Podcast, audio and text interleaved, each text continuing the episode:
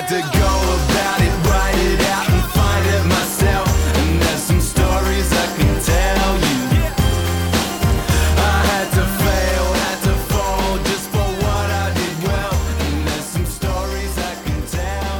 This is the Final Word World Cup Daily, day 23. South Africa and Pakistan in Chennai. Jeff Lemon and Ben Jones. We are in Durham, Shala. You can't see it if you're watching the video because it's dark, but I promise you it's really nice out there. And there are a lot of monkeys. Hopefully, we get attacked by monkeys during the show.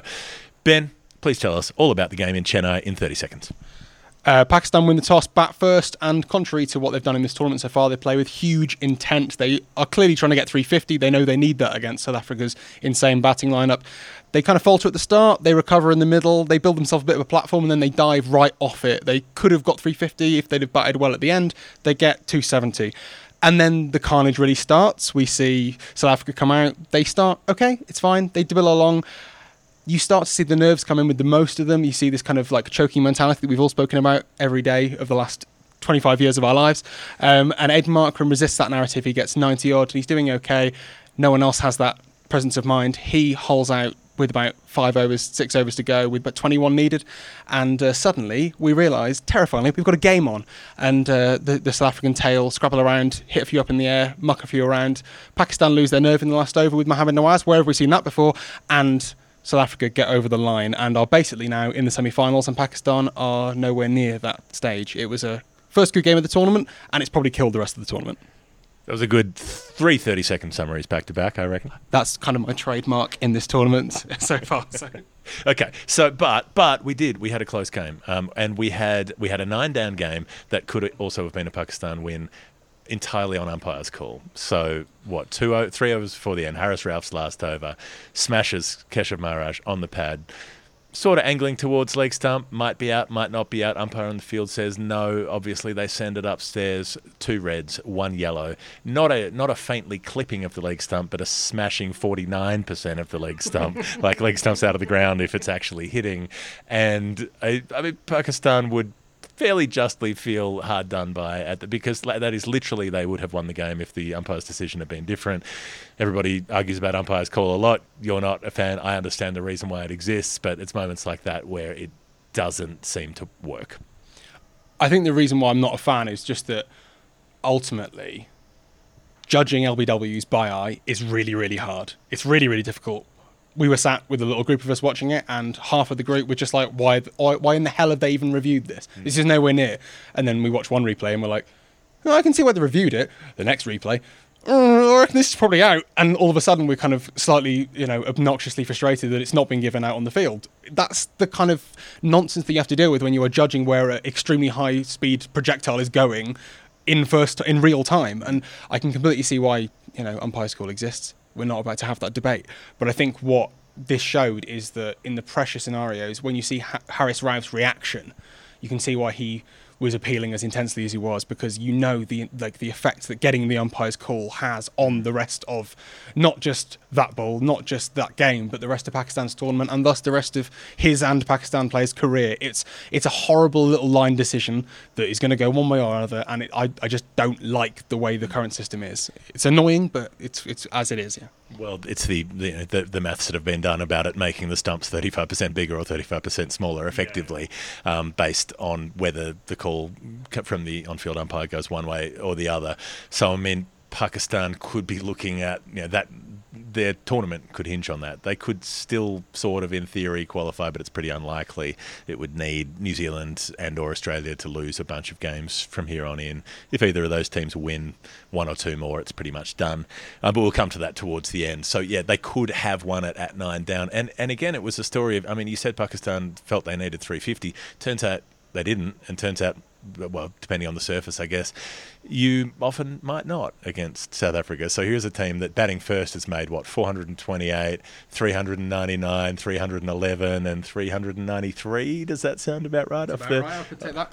Off the top of the head. And then, uh, but both times they've been chasing. I mean, they lost to the Dutch chasing 240 in, in 43 overs, and they just about lost and should have lost tonight because after Markram gets out, who plays so well through the middle, um, he's the one who, like you say, is resisting the narrative. He's not flustered. He he is confident. He is a bit streaky though. The one thing is is these outside sliced shots over backward point. There are four of them, and the fourth of them lands in the hands of a fielder, and the other three just clear the fielder. And those are spread out over the course of an innings, but it is um, there, there's a, an area of risk in his game as he builds up towards that score of 91 that he ends up making. Um, that he's he could have got himself himself out at any point, but it's the rest of his middle order who will come in, make a few, and then get out, sort of just one at a time, just enough, just enough to make you think, okay, this is hoping, this is happening. But it still looked like it should be a fairly routine South African win up until the point that Markram goes and then after that, suddenly it gets very tight. I think it's one of those things where there have been so few close games in this tournament. As viewers, we're all watching it thinking, how do we experience this? Hmm. I don't really know what my heartbeat's supposed to be doing. Is this easy? Is this hard? Like, we've just not seen these situations arise, and that's only going to translate to players, particularly when it's tail enders who are, you know, they're going to face one or two of those scenarios in their lifetime. And if you put that down to World Cups, it's going to be one. So everyone in that situation is just high, like in- increasingly and intensely heightened stress situations, and it's just clearly people working at the edge of what is their, their skill set. I think Markram's innings was fantastic, and you know the way that he's developed as a, a white ball batter in the last few years has been fantastic.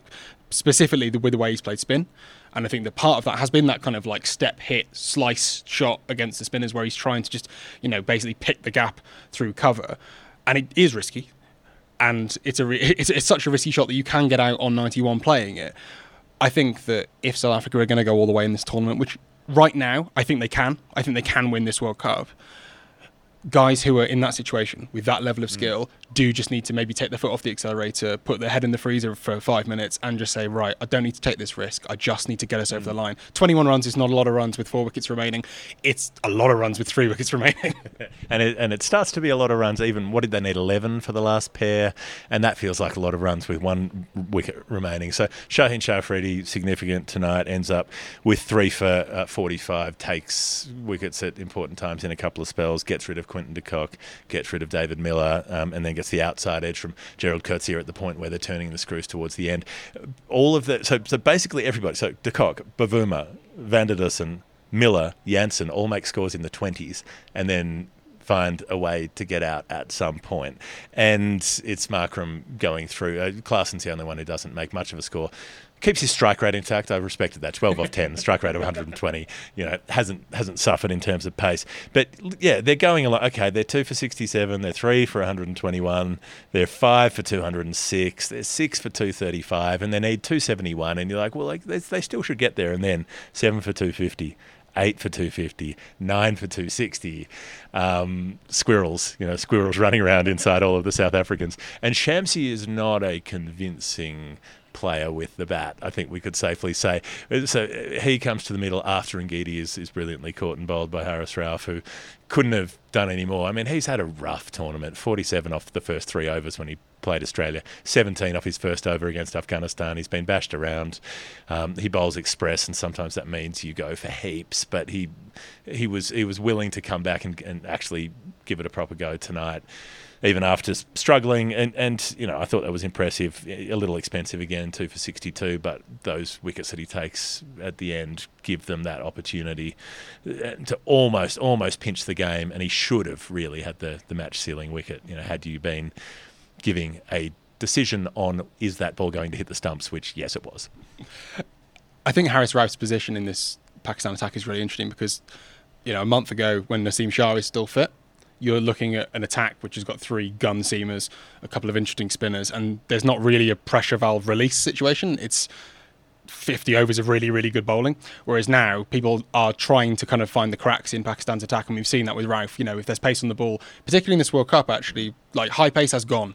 I think because the, the pitches have maybe been a bit tackier and stuff, people have kind of gone after the high pace. You know, we've seen Lockie Ferguson go for runs, we've seen Mark Wood in particular go for runs, and Rauf has kind of occupied that position for Pakistan. But today it was almost like it was vain, it was like you know death or glory, just all go in, just full, full and straight or at the head, just really just try and create chances.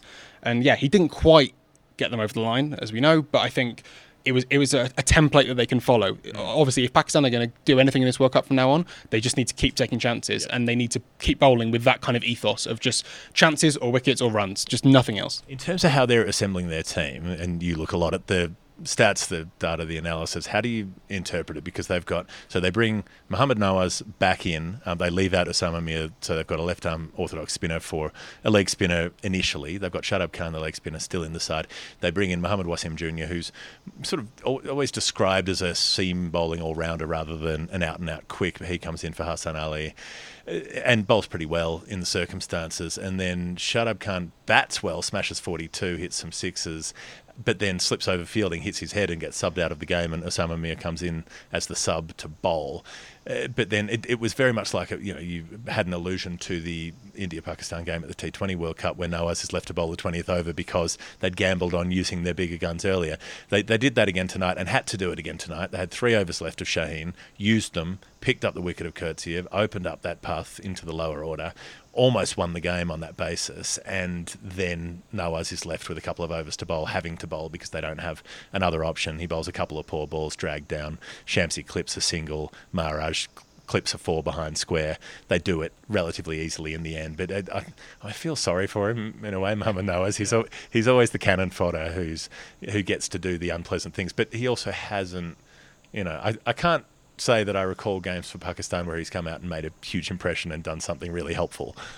I think he balances the side, and I think in this particular iteration of Pakistan side, where they've clearly gone, we are not going to make enough runs at the moment if we don't pick enough all rounders. So they've picked Wasim Jr., they've picked Shadab, they've picked Nawaz. That gives them batting depth where they can unleash that top order and just give them all a bit more freedom. They're naturally quite conservative players, allow the batters to play a bit more expressively and, you know, potentially top 350. Obviously, that didn't happen today, but you can understand the logic throughout. The Shadab injury creates an odd situation where it's almost like an impact player, where Shadab's already already, already laid a bat on the game in terms of what, uh, how he came came out with the bat and, and did do very well. And we, we know that his batting in ODIs hasn't been great recently, but in T20 it has been. Um, but his bowling's been really struggling. They get the benefit of having Shadab's batting and Osama Mir's bowling in one game. Mir bowls really well. He, he takes key wickets at key times, including the wicket of Markram. So in some ways, Pakistan have almost seen this is what can happen if you have the absolute perfect game where you, you're not even really working with balance. You're basically playing with 12 players. And I think to some extent, the fact they still didn't win the game sums up the limitations of this side is that even if you can maneuver guys into different positions and give them different allocations and essentially play with an extra man, the quality is still not quite there if Babar and Rizwan aren't in form, if the openers aren't delivering, and if Naseem's not there. It's a really, really tricky combination. So the openers don't do much today. Abdullah Shafiq out for nine, hooking, Imam ul Haq out for 12. Marco Jansen picks up both of them in the power play. Although they were playing shots, they weren't able to actually score that quickly. Babar Azam plays a classically Babar Azam knock 50 even from 65 balls, the kind of thing that he will do time and time again. Um, Rizwan makes 31 quickly. He is aggressive, um, you know, slog sweeps, goes after the bowling, but out for 31. Gerald Coetzee gets him caught behind. Iftikhar Ahmed doesn't get time to make up his slow start this time, 21 off 31. Um, and, and it's that lower middle order. Saud Shakeel makes 52, which is significant. Shadab Khan's 43. I think I gave him 42 before, so let's give him one more run. Um, and even Nawaz does a job down the order with 24, but they get bowled out in 46 and a half overs, and that's the other bit that's key here. So 271 that they set South Africa, even if the last pair had knocked it around, that should have been to 80 to 85 to 90 and you know who knows i mean then it's a different game and south africa approached the chase in a different way and we all know um, that uh, past performance does not uh, reliably uh, tell you anything about future performance and all the rest of it if you change one event in the past it changes the future as well but um, they, they they fell short on being able to put a more imposing target up. That felt important. And Tabraiz Shamsi coming back into this side, Rabada was notionally rested, fast bowler for spinner, although, you know, Bavuma missed out while being ill, and I don't know how much that Let's was. value, yeah, yeah. sure, sure. I mean, I'm always a little suspicious of these things, um, rather than actually give us straight information. But Shamsi takes four for and takes important wickets, gets Babar, gets gets wickets caught behind. You know, left arm wrist spinner is a difficult, unorthodox thing to face. We saw Noor Ahmad. The same discipline do really well for Afghanistan on the same pitch the other night, so that might have fed into South Africa's thinking. But uh, what did you make of Shamsi's impact, and, and you know whether South Africa need to pick him more regularly? I don't think they need to pick him more regularly because I think one of the great virtues that he has is that he doesn't need to play every game. He doesn't need to play on surfaces that don't suit him. He doesn't need to play against teams that don't suit him. Pakistan suit him incredibly well. This year, I think they've faced three or four left arm wrist spinners and they're averaging 12 against them. They can't face it. You know, it's a scarcity value. It's really hard to train against. If you haven't got one, you're not going to face one. And Shamsi on a spinning pitch in Chennai, that's perfect. And I think one of the great assets that South Africa have, you know, today they've rested Rabada and they've brought in Coetzee essentially, um, although he was in the side before, is that they can pick with that final bowler an express quick or a freakish left arm wrist spinner. Things that people don't want to face and that are very attacking weapons. Now, if you're building up pressure with Ngidi and Rabada and Maharaj and Jansen, that fifth bowler is going to get attacked. They are going to create chances. Now, if you are on a a pitch where you can, you know, you use the use the high pace, and that's perfect. And if you're on a pitch like today where spin comes into it, Shamsi becomes a, an incredible weapon because he bowls so slowly and he turns the ball so much both ways. He's a really, really extreme bowler in terms of his, his physical attributes, and so I think it's it's a real a real asset to South Africa in terms of selection. That actually, when they when they're coming down to these games where pressure is going to build through the early stages and teams are going to look to release against the lesser bowlers their lesser bowlers are still really good and are only ever going to be well suited to conditions and opposition. That's a really, really good place to be in. So, in terms of where this leaves the tournament, this is getting quite interesting now with the permutations. South Africa and India top with five wins, basically can't miss. Would be, you know, would take something freakish from here. Um, Sri Lanka, Pakistan, Afghanistan, Bangladesh, England, Netherlands. They're all in a similar position. So Pakistan have three games to go with four points. The others have four games to go with two points. So all of them could get to 10 if they sweep the table. I mean, the Dutch, in a way, are maybe the team most likely because they could beat Bangladesh, they could beat Afghanistan. And then if they were up and running, and if England have lost their next couple, they could beat England because why not? And then they just have to knock off India, who'll be resting players in the ninth game of the tournament and taking it easy as well. They get themselves up to ten points, and you know maybe they they find themselves um, in there. But you know Bangladesh would have to beat Pakistan and Australia and Sri Lanka. England would have to beat India and Australia. Um, Afghanistan would have to beat Australia and India as well. Pakistan would have to beat Bangladesh, New Zealand. England, Sri Lanka would have to beat India and New Zealand. Um, so, you know, uh, unlikely that any of those things are going to happen. But as they say, it is all mathematically possible. Nobody's actually eliminated from the tournament yet. Yeah, which isn't great. You know, I, I, I think there are a lot of virtues to the 10 team World Cup format. I think that it, it is egalitarian in the sense that it, you know, gives everyone a chance to play everyone. I think I, I'm not averse. Egalitarian except for all the teams that it doesn't let in.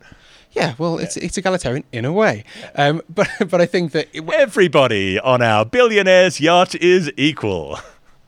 Thank you, Jeff. Um, I, I think that once you have qualified, which is a difficult process, which is an intense process, which is worth watching, and a fantastic tournament, which everyone should also watch, the World Cup qualifiers are fantastic. The 10 team World Cup does have a lot of positives. One of the downsides is that you can end up in a situation like this where three weeks out, there's not a huge amount to play for unless there are a huge amount of upsets. I would say, as uh, Adam and uh, Cam were talking about on the pod last night, that Sri Lanka could still go on a run.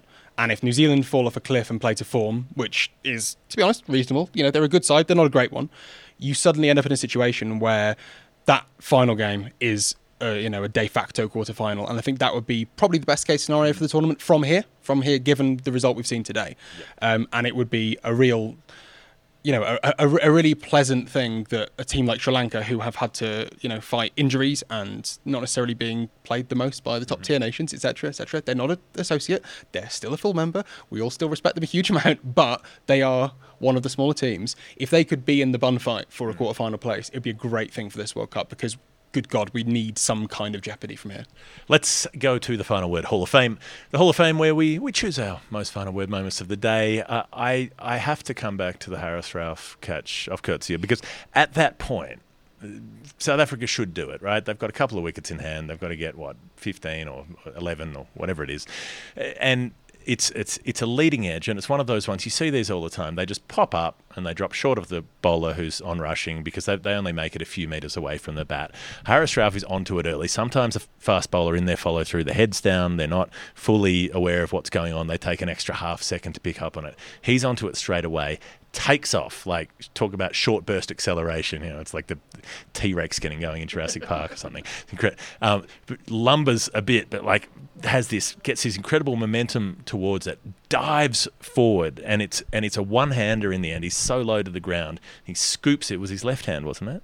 Under under his body and picks it up just just an inch or so off from the practice pitch, and then scoops his hand up under his body so he can turn his whole body and roll and land on the shoulder and keep that arm away from the ground so that the ball doesn't jar out. Um, it's a really smart piece of fielding. It, it illustrates why in those conversations that we had over the, the English summer about why you can't let the ball touch the ground when you're catching it because if you do it the correct way, then you're you run the risk of losing the ball, and if you do it the incorrect way, then you obviate that risk.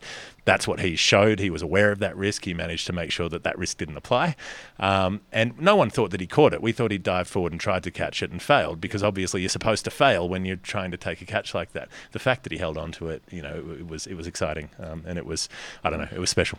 there was a beautiful moment. It was almost like a cartoon where he's kind of caught it and he knows he's caught it, but no one else knows he's caught it. And he holds it, and it's just a split second. It's da da da, and then the music, and he stands up and he goes, "Yes, I fucking got it!" And it's just this beautiful thing. And it's yeah, I think there's something quite nice about Coetzee, high pace merchant, being done by another high pace merchant. You know, I'm scared of my own weapon kind of thing. But yeah, I- that was Ngidi, wasn't it? Coetzee was the was the nick, Oh, the nick behind. There you go. There you go. I, I'm making up narratives as I go along, but it was genuinely beautiful Mm. because it was. I think Haris Rauf is a player who's so up and down. He completely suits that situation of just like high drama, high tension. In the high moments, he's come through clutch, Mm. very literally, with a wonderful catch. So yeah, very, very, very much a deserving Hall of Famer. We we, we almost went with uh, with Rizwan's Carey-esque run out. Oh yeah, yeah. No, tell me about that. Uh, well, in jest, because Rizwan loves to uh, slightly take the piss, um, kind of mimics the Carey run out of uh, of Bairstow in the in the World, in the in the Ashes. I kind of think of it as the Test World Cup, um, and Test World Cup. We did have one of those, didn't we? We have an actual tournament that was basically that. yeah, but it didn't last a month, did it? I didn't have to go to all of it. Um, but yeah, Markram kind of slightly wanders out of his grind, and Rizwan throws it throws the throws the stumps down, and then gives everyone the eyes and is like, "Am I about to cause an international incident?" and then just gives a little grin, and everyone kind of chillaxes because, good God, we don't need any more stumping drama. We are fully beyond that. Oh, it would have been good. He should have done it. Come on, have some courage, Rizwan. Get into it.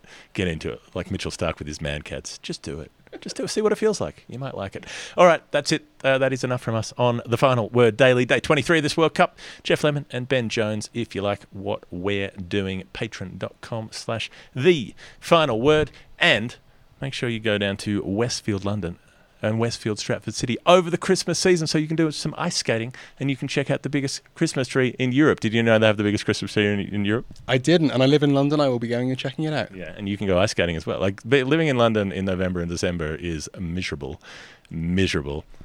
Yeah, uh, thank, thank you, thank you, thank you for reaffirming that. I'm currently in in you know the the Himalayan id- id- idyll of uh, of Dharamshala. I'm not desperate to get back to uh, to London, but now I have something to live for. Now you know that you can go ice skating. Everything will be better. Just Google Westfield ice skating. You will figure it out. As you'll figure out that uh, a daily show means there will be another Final Word World Cup daily tomorrow.